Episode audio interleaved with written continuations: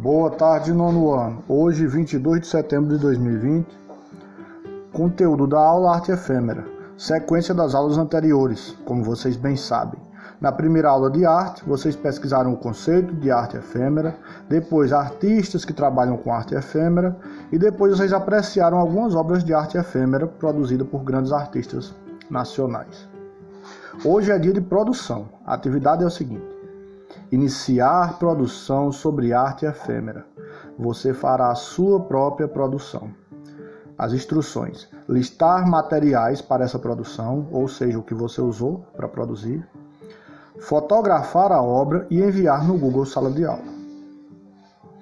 Eu vou mandar anexo ao podcast alguns links de vídeos que mostram exemplos e mais exemplos de arte, de arte efêmera.